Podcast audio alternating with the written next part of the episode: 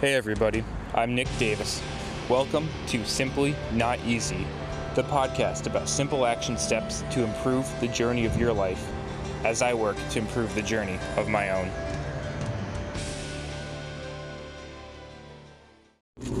Hey, what's going on, everybody? Welcome back to Simply Not Easy.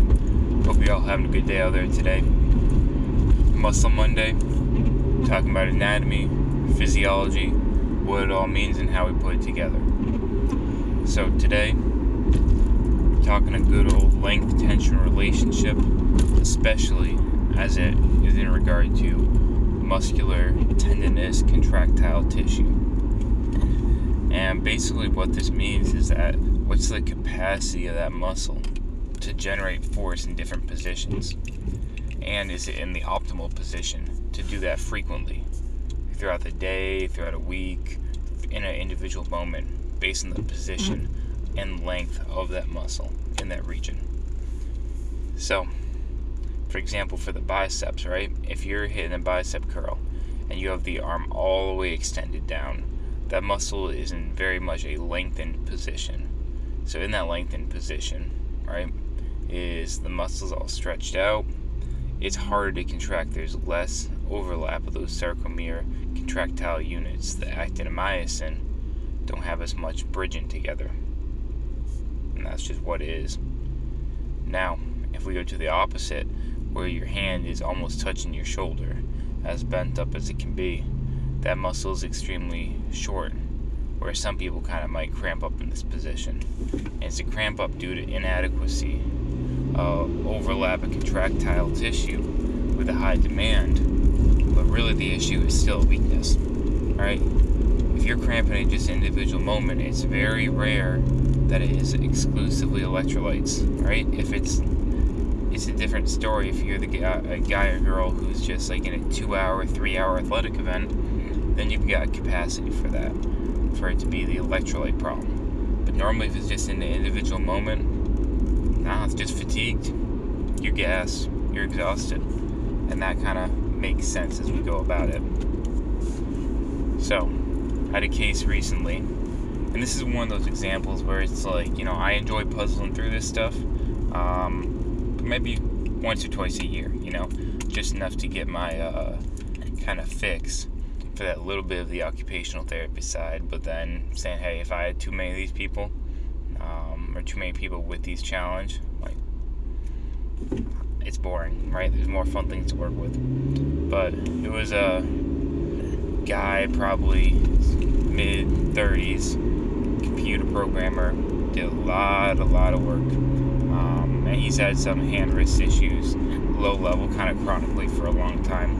He works five, ten hour days, doing a ton of stuff all the time, and it's with the hand on his mouse. And he's has some very kind of fine tuned um, work to be doing for himself. And so as he's doing it, right, he gets this irritation on the finger, on the pointer finger, um, gets some irritation in the thenar region, and so a lot of it for him was, you know, kind of a scrawnier guy.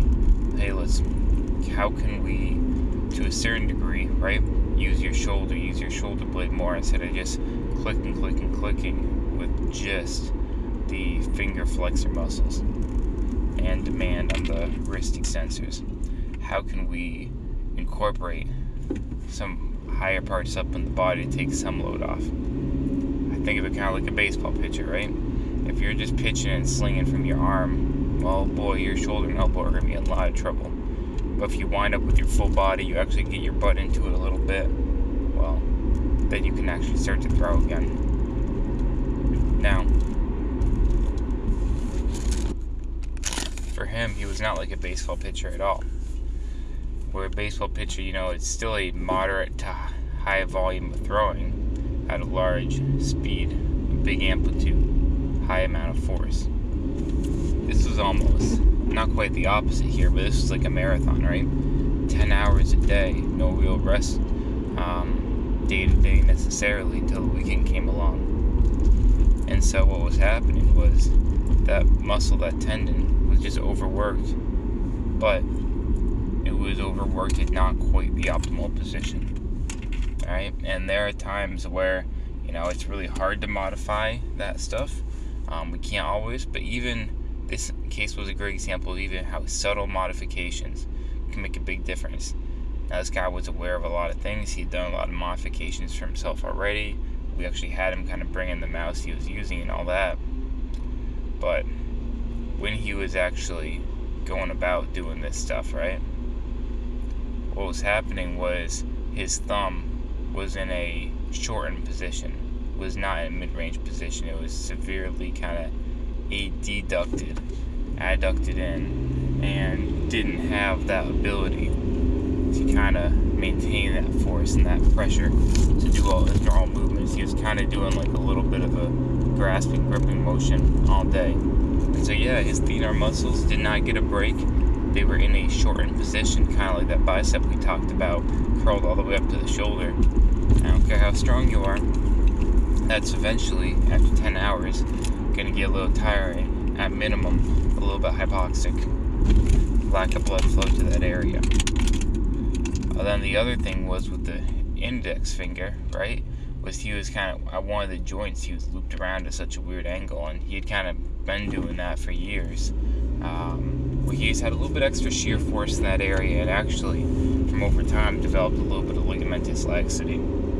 So again, I'd say probably half of the program was really just what's your setup, how's your mouse looking, and we actually what we did is we actually got some uh, had him order some special kind of putty and helped him kind of build that out so that way instead of his hand fitting the mouse which again it was a pretty decent mouse pretty good setup we made the mouse fit his hand for what he really needed.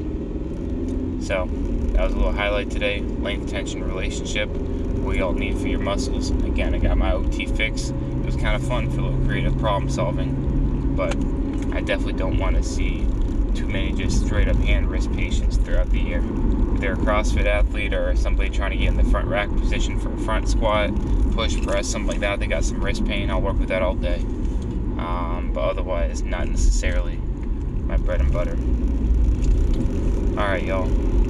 Keep up a good work out there. Stay strong. Use that anatomy and physiology well. Leverage it to your advantage. Alright, everybody. Simply not easy.